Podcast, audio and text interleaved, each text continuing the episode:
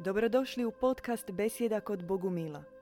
Možete nas pratiti uživo na Facebook stranici Bogumilski centar petkom u 20 sati. Dobro večer i dobrodošli u još jednu besjedu kod Bogumila. Ja sam sestra Blanche Flor, pored mene Sestra iz Klarmonda. vratila nam se svaki put kad najavljamo sestru ex Clarmonda, onda grandiozni povratak suvoditeljice naše besjede kod Bogumila, sestrinstvo uvijek malo lakše, podrška Da, veća. tako. Da, e, kako smo imali u najavi, u najavi priliku reći, večerašnja tema je zapravo jedna od tema o kojima Bogumili često govore. Bilo Da. na našim predavanjima, na seminarima i evo u ovoj prilici ćemo o tome po ne, ne po zadnji put govoriti i u besjedi kod Bogumila, o djevičanstvu. I to vrlo konkretnog naslova, djevičanstvo će spasiti svijet. Prije nego što mi zapravo uopće krenemo govoriti o djevičanstvu, htjeli bismo podijeliti s vama citat iz knjige od koje smo znakovito i preuzeli naslov večerašnje besjede, djevičanstvo će spasiti svijet. To su e, jedna od objava Majke Božje, djedu Ivanu Bogumilu. I postavlja se pitanje kako razumjeti djevičanstvo. Njega ne treba razumijevati kao neku osobnu vrlinu, niti kao pravac, nego globalno i nadzemaljski. Djevičanstvo je čitav univerzum, poseban život. Njega treba prihvatiti, u njega ući, zavoljeti i u njemu prebivati. Sad je ovaj trenutak kad bismo mi trebali imati nekakav e, prosvjetljeni trenutak shvaćanja. Međutim, ovakav citat zapravo otvara to veliko područje djevičanstva i kako ga shvaćati, no mi uvijek počinjemo od jedne vrlo jednostavne i značajne teze, a to je da je djevičanstvo temelj duhovnog puta. Bez e, njega, onaj koji staje na duhovni put, zapravo, možemo reći to tako primitivno, Mm. ne može daleko stići. E, ono što bismo htjeli naglasiti odmah na samom početku je kako ne gledati na djevičanstvo. Inače, to je tako e, izvještačena riječ. Već e, imamo problem sa tim kad izgovorimo djevičanstvo, da odmah nakon toga ima već i negativnu konotaciju. Kako djevičanstvo, šta djevičanstvo? Prva asocijacija koja ide na to je nekako shvaćanje kroz tjelesni aspekt, e, institucionalni pogled, recimo kao na celibat. Da, djevičanstvo je skroz nova kategorija života zapravo. To je jedna prirodna sredina čovjeka.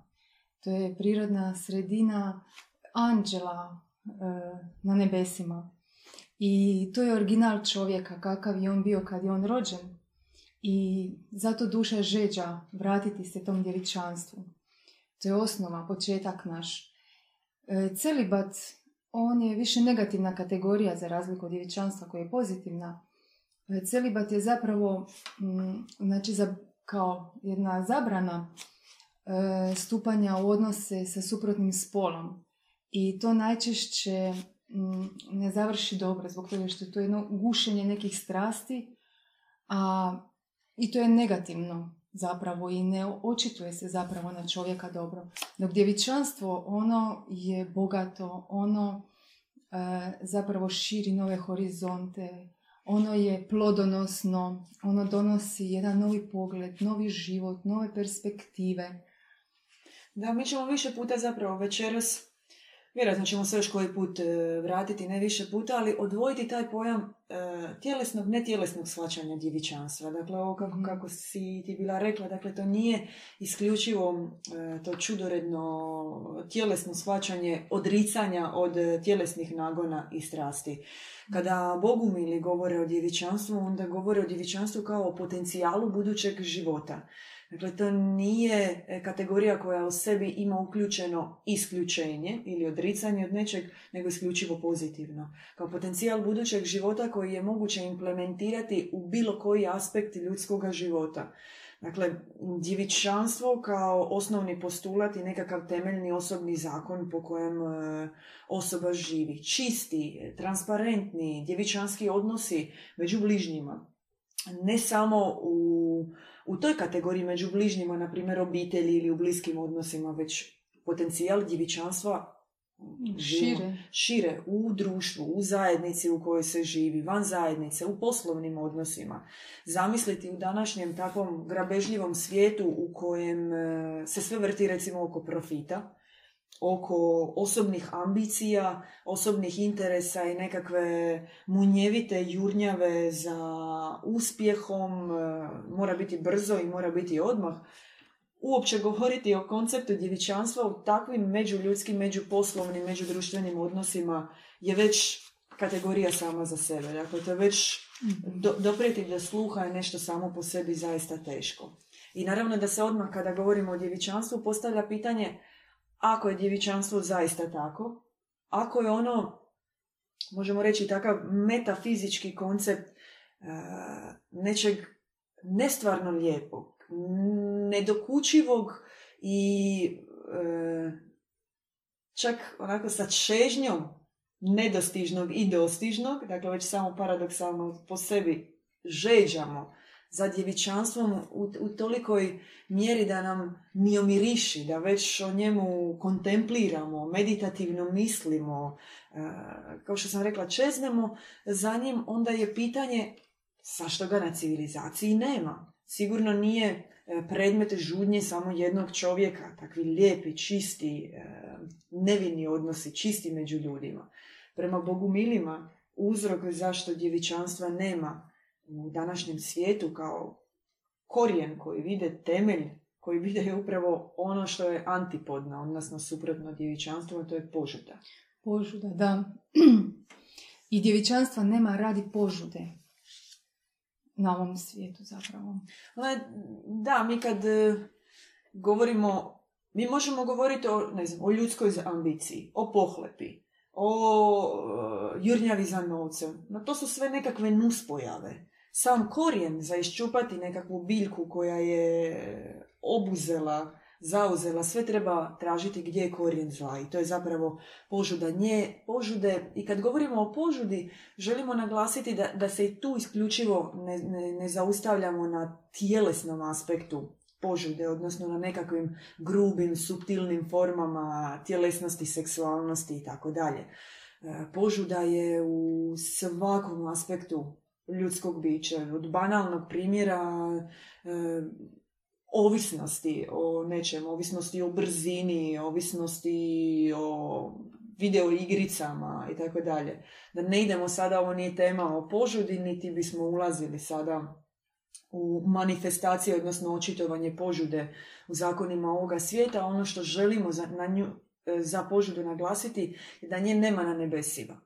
Ona nije svojstvena prirodi dobroga Boga, ona nije svojstvena zakonima dobroga univerzuma, ona je isključivo temelj zla. Međutim, kako se ona očituje u današnjem svijetu, kao gašenje savjesti. E, Da, očituje se zapravo u svim aspektima života danas, u današnjoj civilizaciji. Ne samo u tim grubim formama požude, e, već i onim suptilnim. Znači, e, počevši od malih nogu, se tako mm, se instruira e, taj element i zato mnogi marketinški drugi stručnjaci rade na tome i kroz marketing, kroz novine, kroz vijesti, kroz kulturu, kroz obrazovanje također se dotiče isto. Da, i ono što je zapravo ko, ko- o infekciji požude najviše se može vidjeti zapravo u tim bilo malim ili velikim pristancima na kompromis. E, u pristancima na kompromis sa duhom ovoga svijeta, sa, e, sa, sa požudnim namjerama koji, se, koji idu preko nekog, se gasi savjest. I čovjek e, ne mora u njemu biti ne mora to biti nekakav zlikovac. Često želeći napraviti nešto dobro ili za svoju obitelj pristaje na nekakve kompromise sa vlastitom savješću, ulazak u nekakve novčane transakcije, e, tipa želi biti siguran pa onako kroz firmu, kroz neke poslove malo nešto napravi tako u sivoj zoni, nećemo reći skroz crnoj, ali kroz to se javi neka nova želja e, za, za više, pristaje na kompromis u tom Da. trenutku i jednostavno postaje provodnik zla. A bogumili gledaju na kompromis e, loše. Znači, sa lošeg aspekta oni apsolutno, da, apsolutno opovrgavaju kompromis. Znači, e, nema kompromisa sa zlom. Nikakvog kompromisa. No, Jer već je tad izgubljena bitka. Čim ti staješ na kompromis, već si izgubio bitku. I to je trik ovoga svijeta, jer danas e, je jako teško vidjeti gdje je ta požuda. Na primjer, e, mi možemo govoriti o požudi e, kroz misli, kroz riječi, kroz dijela, kroz e, gestikulaciju, kroz bilo koji aspekt čovjekova života. No već da se zaustavimo i na vlastitim mislima, da kažemo samom sebi od sada, od ovog trenutka nadalje, ja ću zaustaviti sam vlastitom snagom svaku negativnu misao koja prođe meni kroz glavu. Svako, recimo, m, kako se manifestira po- požuda, svako ponovno prožvakanje, e, prožvakivanje razgovora koje sam imao sa drugim nekih starih svađa, osuđivanja, Da, zamjeranja. da. I ponovno to, i da mi se zaista uhvatimo danas u koštac sa vlastitim mislima i da kažemo kroz jedan dan ću pokušati zaustaviti sve ono što čime vrvi moj mozak, moj racio, moj um, to je već nadljudski napor potreban da bi se to zaista dogodilo i da bi se to očistilo. I u današnjem svijetu, uvjetima kakvi jesu mnoge duhovne škole, bilo od većih, religioznih, pa kasnije i do duhovnih bi trebale govoriti o tom ključu očišćenja od požude, o ključu očišćenja od zla. Međutim, nekako u, ko usamljena, ko vjetrenjača na vrhu brda, Bogu mili po tko zna po koji put, a, govore o jedinom istinskom ključu protiv požude, a to je djevičanstvo. Djevičanstvo, da. Djevičanstvo e, nije samo fizički aspekt. E, ono je i u odnosima među ljudima. Ono je i u hrani, načinu e, kako se hraniš, načinu kako se odjevaš, načinu na koji razgovaraš, načinu sve što je u aspektu života, u djelovanju čovjeka, sve je prožeto djevičanstvom, tako bi trebalo biti. Tako bi trebalo biti i tako i je bilo. U prošloj emisiji smo bili govorili o tri čovjekova oblikovanja i dotakli smo se onog dijela kada govorimo o tome da je čovjek rođen na nebesima, da je on rođen od dobre prirode svoga dobroga oca, našega svevišnjega. I mi kada govorimo o djevičanstvu, mi govorimo kao o novoj prirodi samoga čovjeka, ali zapravo kao o staroj prirodi čovjeka. Djevičanstvo je čovjekova priroda koju je on imao na nebesima, koju je imao prije prevare koja mu se dogodila za one koji su s nama večeras, e, a nisu slušali prošli put, spomenuli, spomenuli smo koncept adaptacijskog preoblikovanja, odnosno preoblikovanja čovjekove duše prije nego što se utjelovila na zemlji. I prije njenog utjelovljenja čovjek je imao djevičanstvo kao Originalni odraz. Originalni odraz, to je bila njegova originalna slika. On je bio i slika i preslika dobroga oca i bio je okupan u djevičanstvo.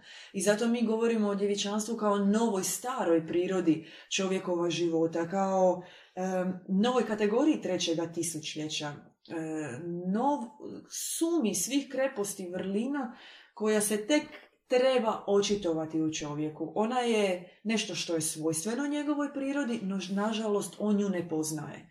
On nju ne poznaje već od trenutka od kada je bio u majčinoj utrobi, već od vrtičkih dana, već od škole i kasnije od života. Jednostavno čovjek se ne samo treba prisjetiti svoje originalne prirode, svoje neokaljane prirode, čiste prirode, djevičanske prirode, nego treba napraviti nadljudski pothvat da bi vratio sebi ono što Da. mu je svojstveno, ono što ga definira e, Mhm. kao čovjeka istovjetnoga božanstvu. Da, jer to božanstvo u nama je zapravo dolazeći u ovaj svijet je prekriveno tim blatom, tom glinom zapravo i zapečačeno. I mi uopće ne podozrijamo o tome, uopće nismo svjesni da to postoji u nama. Teško je danas govoriti o tome jer čovjek živi po svojim nekim željama, po nagonima, po strastima, po interesima.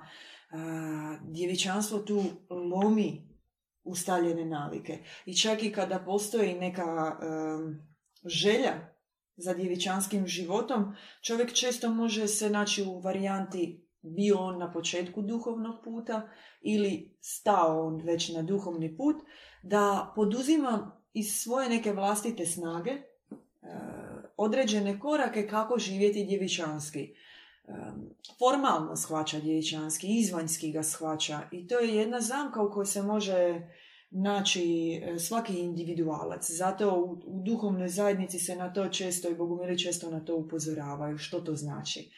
To znači da možemo klanjati, da možemo znači, raditi molitvenu praksu. Mi smo govorili o bogumilskom klanjanju. Može se ići na hodočašća.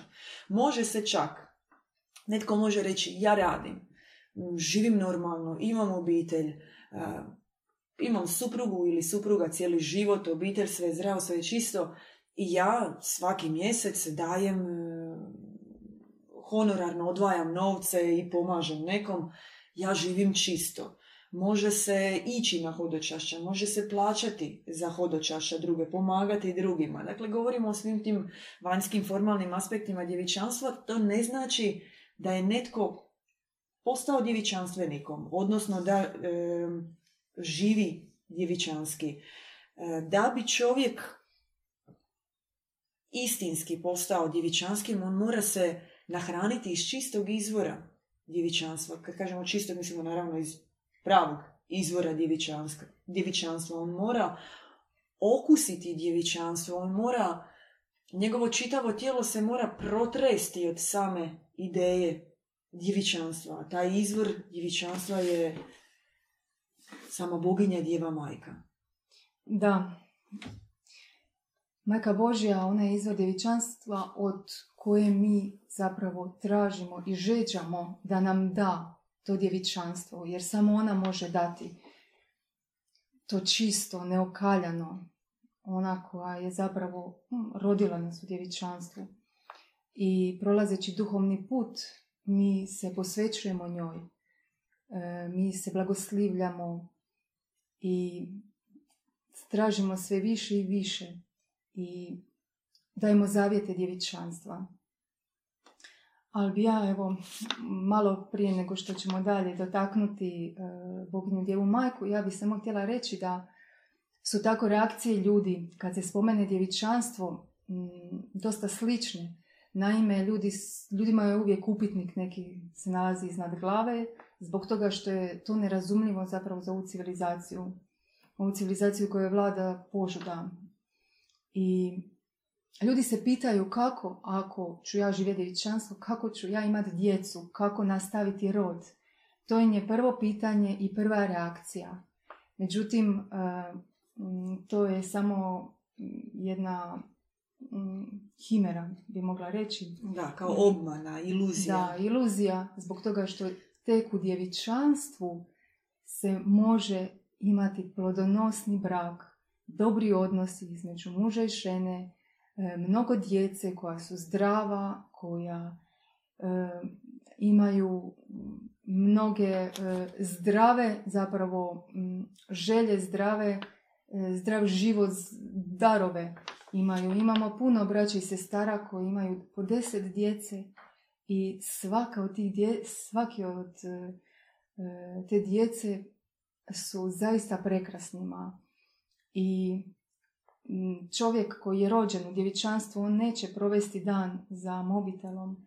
E, on se neće baviti s takvim stvarima zbog toga što e, zapravo e, cijela obitelj kad živi u djevičanstvu, ona daje novi život, nove sfere, ona daje drugo bogatstvo, čistoću i E, duša žeće za onim istinskim vrijednostima, ona se bavi nekim drugim pitanjima, ona gleda kako može poboljšati ovaj svijet, kako može dati sebe u ovaj svijet, kako, e, kako pomoći ljudima, pomoći bližnjima, pomoći zajednici uopće. Da, to govorimo kada se već otvorila perspektiva tog novog života. Da. Danas je, kako si bila rekla, spomenula odmah, e, teško je to vidjeti. Teško je vidjeti zato što pred očima stoje krediti, stoji bitka za život, stoje televizijske serije, stoje nove sezone novih televizijskih serija, razne te slike, prilike, naličje ovoga svijeta. I od svega toga što mu zamučuje vid, čovjek je zapravo ne vidi taj izvor, ne vidi nebesku majku. U onom trenutku, po stupnju želje i odabranosti, premudrska da odabere takvu dušu, e, senzibilnu koja ima još u sebi takve prekrasne sastave e, savjesti koja će još zatreperiti pred samom objavom nebeske majke, ono ju priprema za nahraniti se sa samog tog izvora. I kada se dogodi nutarnja objava, kada se dogodi takav nutarnji potres, e, kada se uvidi put kojim se treba krenuti, onda se i vidi nebeska majka kao oživotvoreno djevičanstvo, kao sama objektivizacija djevičanstva i pritom u tom trenutku djevičanstvo prestaje biti abstraktan pojam. Ono postaje snaga onoga koji mhm. staje na duhovni put. Ono je i preduvjet onoga koji se tek treba roditi na novo. Ono je dakle ta, ta nužna e, kategorija koju je potrebno ispuniti da bismo se mi vratili u svoju originalnu prirodu. No to čovjek ne može napraviti svojim kakvim snagama. god nad naporom i svojim osobnim snagama da bi se očistio. Znači, logično pitanje koje se postavlja kako se očistiti, kako, kako zaživjeti djevičanske i kako živjeti onako kako nisam do sada živio, kako uživati plodove jednog novog života, to se može u zajednici. Da bi se omiomirisalo djevičanstvo, mora se ući u sferu, uroniti u sferu u kojoj djevičanstvo prebiva. Mhm. To može biti od knjiga, e, od objava nebeske majke našem djedu Ivanu Bogumilu. To može biti čuti riječ samoga, same pomazaničke duše, same svijetle duše samoga djevičanstvenika. To e, može biti prebivanjem u zajednici sa braćom i sestrama koji žive djevičanski, koji kojima su, koji ozvučuju svoje dobre misli, koji izgovaraju dobre riječi, koji čine dobra djela, čista. Da, zaraziš se djevičanstvom. u dobrom, dobrom, da. Čak i supružnici koji e, staju na nekakav novi put, e, bilo sa djecom ili bez djece, oni mogu postati djevičanstvenicima. To nije, nikad nije kasno za djevičanstvo. Nije to nekakva zasebna elitistička kategorija za koju je potrebno platiti nekakvu ulaznicu ili koja nije svojstvena svakom čovjeku. Ona će po stupnju našeg srca postati nama bliska ako mi to želimo. Takva duša treba zatreperiti od želje. Za prvo očišćenje. Prvo treba očistiti samog sebe i onda uroniti u takve nove odnose među supružnicima koji onda mogu dobiti i blagoslov za dijete i takvo dijete koje dolazi među supružnicima koji su blagoslovljeni na djevičanske odnose dolazi iz jedne druge sfere. To su bračni odnosi, roditeljski odnosi u kojima e, vladaju drugi zakoni, u kojima je između supružnika, između roditelja i djeteta sama nebeska majka. Da.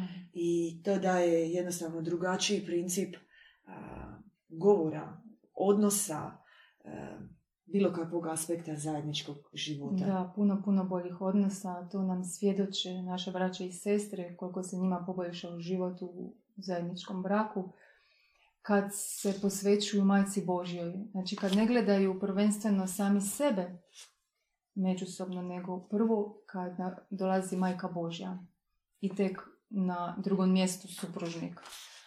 Tad onda to počinje to da. djevičanstvo sjajiti, nekako oplemenjuje i brak i odnose. Imamo Ružu Serafita, ovdje s nama već smo je bili predstavljali, ako se ne varamo ovu knjigu na samom početku, to su mhm. objave premudrosti djedu Ivanu Bogumilu u Turskoj na Slavujevoj gori. E, sama nebeska majka se ovdje obraća našem djedu Ivanu Bogumilu i govori više puta o djevičanstvu. No, mi smo eto, odlučili izdvojiti jedan citat u kojem govori ja postavljam novi kamen u temelju čovječanstva. Taj kamen se zove vječno nepovredivo djevičanstvo. I ona često, više puta u ovoj knjizi govori baš, upotrebljava takav, takav pridjev nepovredivo djevičanstvo. Vječno i nepovredivo.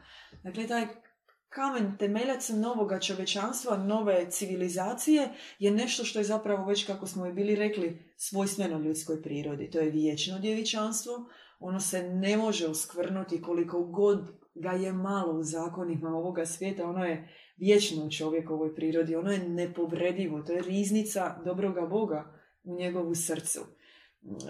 Jasan je početak djevičanstva i jasan je kraj djevičanstva, no između toga u ovom procesu koji mi nazivamo kako god ga želimo nazvati, ovaj život, ovaj svijet, ova matrica, ova iluzija, djevičanstvo se treba još više zaželjeti. E, Bogumili se zavjetuju na djevičanstvo, uzimaju na sebe svojevrsno obećanje. To nije puka forma, to je odabir novog principa života. I ono se može odviti na tri načina. To može biti privremeno, na primjer, netko želi promijeniti određene odnose u svom mhm. okruženju sa bližnjima, sa partnerom ili partnericom, sa suprugom, suprugom i daje sebi svojevrsno obećanje da će kroz neko vrijeme pokušati se očistiti, maknuti tu nekakvu koliko može površinsku i dubinsku ljagu sa sebe da bi imao što čišće i što nevinije odnose u svom okružju. Može biti i doživotno da duša želi zaista ovo utjelovljenje e, proživjeti u vatrenom djevičanstvu, u svakodnevnom obnavljanju. Nije, nije samo riječ o tome da se treba uzeti na sebe obećanje. To je najlakši dio možemo vidjeti na primjeru trivialno tako novogodišnjih odluka. Od, ili od ponedjeljka ću napraviti tako, tako i tako, pa ne ide. Uzeti na sebe obećanje podrazumijeva i svakodnevno obnavljanje. Ponekad u jednom danu će doći više iskušenja i treba će se više puta obnoviti zavjet, pogotovo na samom početku, no za svakoga tko je na duhovnom putu, bio na visokom ili na niskom stupnju, za vrijeme ovog utjelovljenja, za vrijeme, e, za svoga života, potrebno je cijelo vrijeme obnavljati e, zavjete djevičanstva. I naravno postoje takve e, odabrane duše, zaista biseri premudrosti koji su ovdje sa nama na zemlji, koji uzimaju vječni zavjet djevičanstva. Znači svaki puta kada dođu, svaki put kada dođu, oni žive, misle, govore djevičanski, sva njihova priroda je djevičanstvo. Duša već kad dolazi, ona nije izgubila sjeća, ona se sjeća svoje djevičanske naravi, ona se sjeća svoje djevičanske prirode i ona kreće isključivo djevičanskim putem. I takvih ima. To mi živimo sa takvima, mi možemo posvjedo, posvjedočiti bez obzira na količinu požude zla na ovoj zemaljskoj kugli, naravno da takve duše postoje. Da, i jedan djevičanstvenik što je jako zanimljivo, onaj koji živi djevičanski, on može spasiti cijeli grad. Tolika je snaga djevičanstva. Djevičanstvo to je imunitet protiv zla, imunitet protiv bolesti, protiv bakterija, virusa. I to je konkretno i zaista je tako u, kod nas u našoj zajednici. To je veliki štit, to je oklop za čovjeka, za dušu. I htjela bih reći još e, što je u Lurdu Majka Božja 1858. rekla Bernadeti, ja sam neporočno začeće. Ja sam ta koja začinje neporočno i ona nas zapravo želi začeti neporočno. I ona želi da mi započnemo novi život, novi djevičanski i to je naš život za ulazak u treće tisućljeće. Ono je već počelo i kao temelj, što smo već rekli, je djevičanstvo. Bez djevičanstva nema nove civilizacije. A mi nećemo čekati mi želimo sad ući u taj novi svijet, to je novi univerzum koji se otvara. I zaista je šteta čekati još godina i godina, jer nesumljivo ono će doći, civilizacija djevičanstvenika će doći i kuca na vrata. Samo je stvar koliko ćete vi zažeđati, živjeti u njoj. Na, najljepša vijest u svemu tome, u ovome što si rekla, sestra Clarmonda, je što sama nebeska majka, sama premudrost, uzima na sebe najveći dio te požude u našoj nutrini, da. tog zla požude, dakle upotrebite kakav god izraz želite, ona to uzima na sebe. I daje nama već u startu e, ne relativnu, nego objektivnu mogućnost ispunjenja djevičanstvom i da. postajanjem djevičanstvenikom. I, u svijetu u kojem je s jedne strane da se fokusiramo samo koliko je zla, koliko je patnje, koliko je boli, koliko je ratova, koliko je ubojstava, koliko je, čak je svojstvenije ljudskom raciju ići u nabrajanje zla nego li se orijentirati samo na svijetle teme. Kad promislimo koliko je toga na svijetu počeši i od nas i od čitave zemaljske kugle i onda za onoga tko želi stati na djevičanski put sama nebeska majka, sama premudrost uzima veći dio na sebe i od nas samih, da bi nam već dala ne mogućnost, nego perspektivu djevičanskoga života. Za onoga tko želi stati na duhovni put, koliko god taj duhovni put bio i za odabrane duše i koliko god on bio uzak, jedan od prvih darova koji se daje, ono prvo u što ga se uroni, je djevičanska sfera zajednice djevičanska sfera samih naših nebeskih roditelja, dobrog oca i dobre majke, kao pogled, kao taj miomiris onoga... Na bližnje, da, obožavanje. Da, što, što stoji pred njim. I samo uranjanje u to djevičansku sferu kod duše proizvodi takav efekt želim još, želim još. I taj prirodni put. Velika blagodat se daje. Da. I majka Božja unaprijed daje i darove i karizme i sve na onoga koji stane na djevičanski put. Ona izljeva svo svoje milosrđe, svoju blagodat, sve zbog toga što je duša izabrala put djevičanstva. I to je danas e, e, tako. A kad budemo živjeli već u civilizaciji djevičanstvenika, tad više neće biti toliko blagodatno. Sad je zaista uh, veliko, veliko. Sama kultura djevičanstva. Postoji takav jedan pojam koji mi često koristimo. E, s jedne strane govorili smo o vremenskom aspektu djevičanstva, kako, se, kako uzeti na sebe obećanje djevičanstva. S druge strane govorimo i o sadržajnom konceptu samoga djevičanstva, o kulturi djevičanstva. Negdje na početku ove emisije smo spomenule o samim mislima, koliko je potrebno učiniti naporom vlastitim na samom početku vlastite misli djevičanskima. E, zatim koliko je potrebno imati takve djevičanske oči. Odnosno ne, ne vidjeti ni u samom bližnjem ni u svijetu oko sebe tu oskvrnutu prirodu, fokusirati se samo na ono što je nečisto, nego zaista već pred očima imati ono što smo bili isto tako rekli, ne vidjeti te sve nemogućnosti i zlo, nego vidjeti novi život, vidjeti u samom bližnjemu njegov potencijal, njegovu prekrasnu prirodu, njegove mogućnosti, njegovu božansku narav koja se očituje i na njegovom licu. Vidjeti to svjetlo koje je unutrini bližnjega, znači imati djevičanske oči. Djevičanske uši. Što to znači? za nas čuti, čuti, e, čuti majku Božju.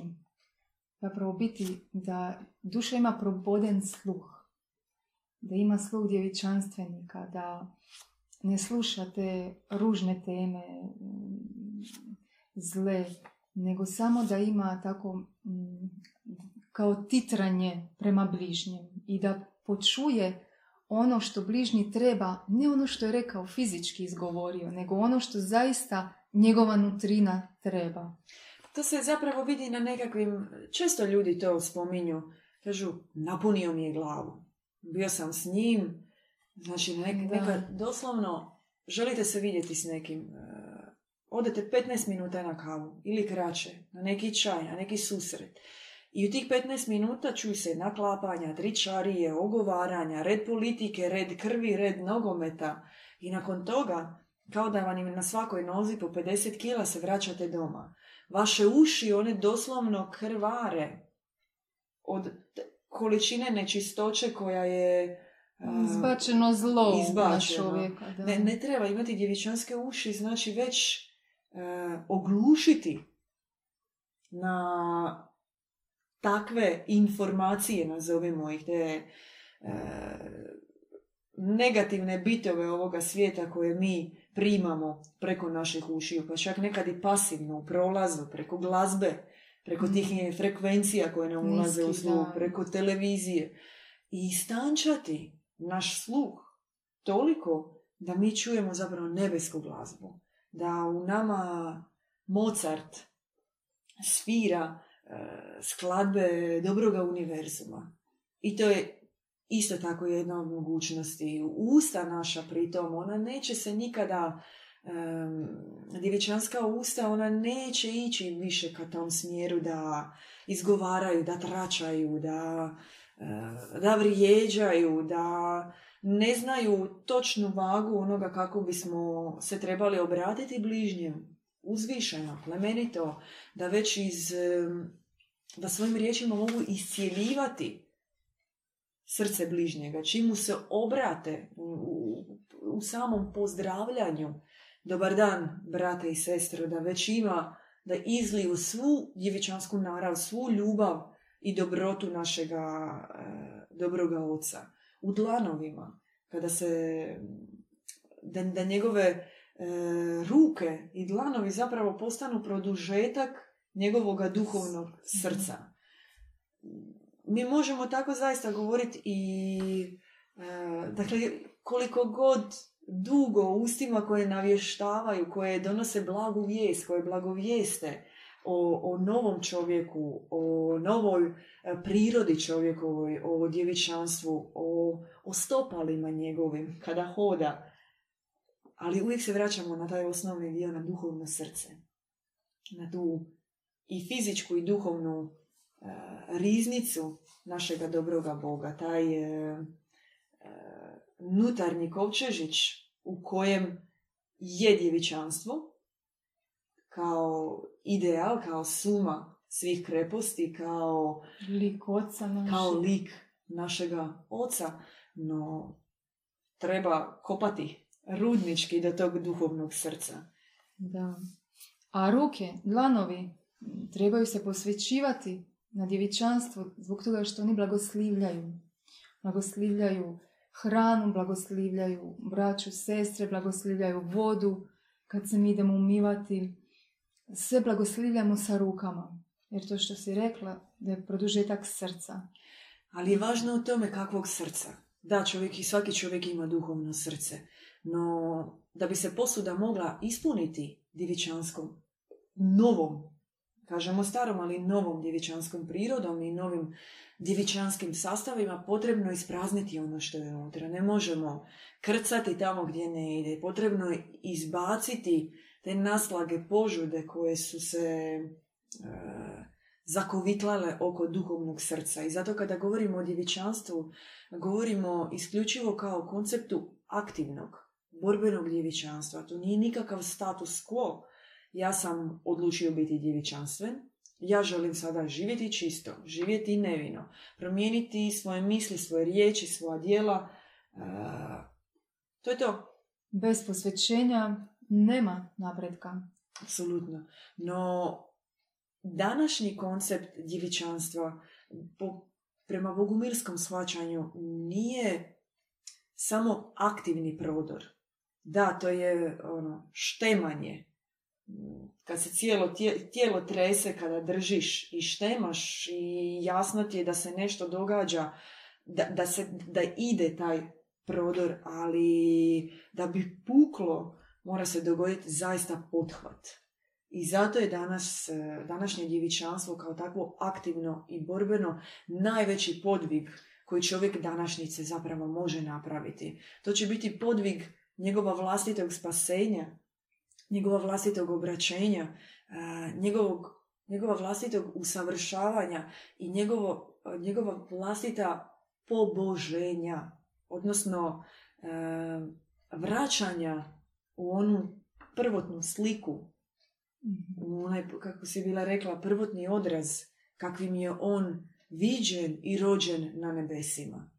Da, djevičanstvo će vratiti muškarcima snagu zbog toga što djevičanstvenik stupa u bitku sa zlom i tada on postaje vitez i tad mu se vraća snaga i žene stupajući u borbu protiv zla znači u borbu za djevičanstvo one postaju vitezice i to je tako predivan, predivan odraz da. i to je onaj odraz kakav mi trebamo postati Htjeli bismo vam e, predstaviti e, našu novu knjigu Polet duha, vrlo kratko, misli bogumilskog djeda iz e, velike riznice. Usudili smo se početi izdvajati ove najveće bisere, mudre misli našeg bogumilskog djeda Ivana Bogumila.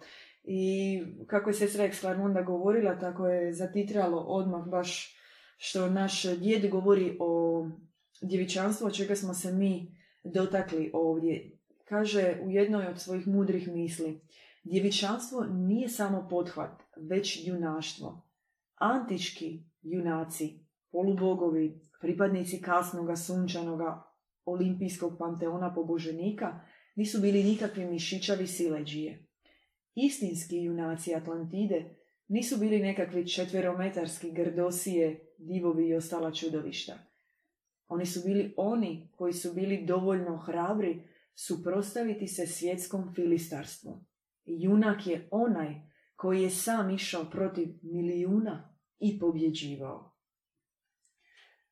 Arhetip viteštva, arhetip čovjeka koji pobjeđuje svu narav, svu e, požudnu, baciloidnu prirodu i narav ovoga svijeta, da bi se vratio u okrilje dobroga Boga, da bi se u njemu očitovao dobri Bog i da bi se njegova djevičanska priroda usavršila, došla do, sva, do, do, do samog vrhunca, do eksplozije. U djevičanstveniku kada eksplodira djevičanstvo, ono je, ono pretpostavlja svu ugašenu prirodu, požudnu, župelnu, tako što smo govorili o tom pojmu župelu kao reaktor, u tom koji rasplansava požudu. Dakle, svu tu e, crnu prirodu staroga čovjeka i ustoličuje, utemeljuje djevičanstvo kao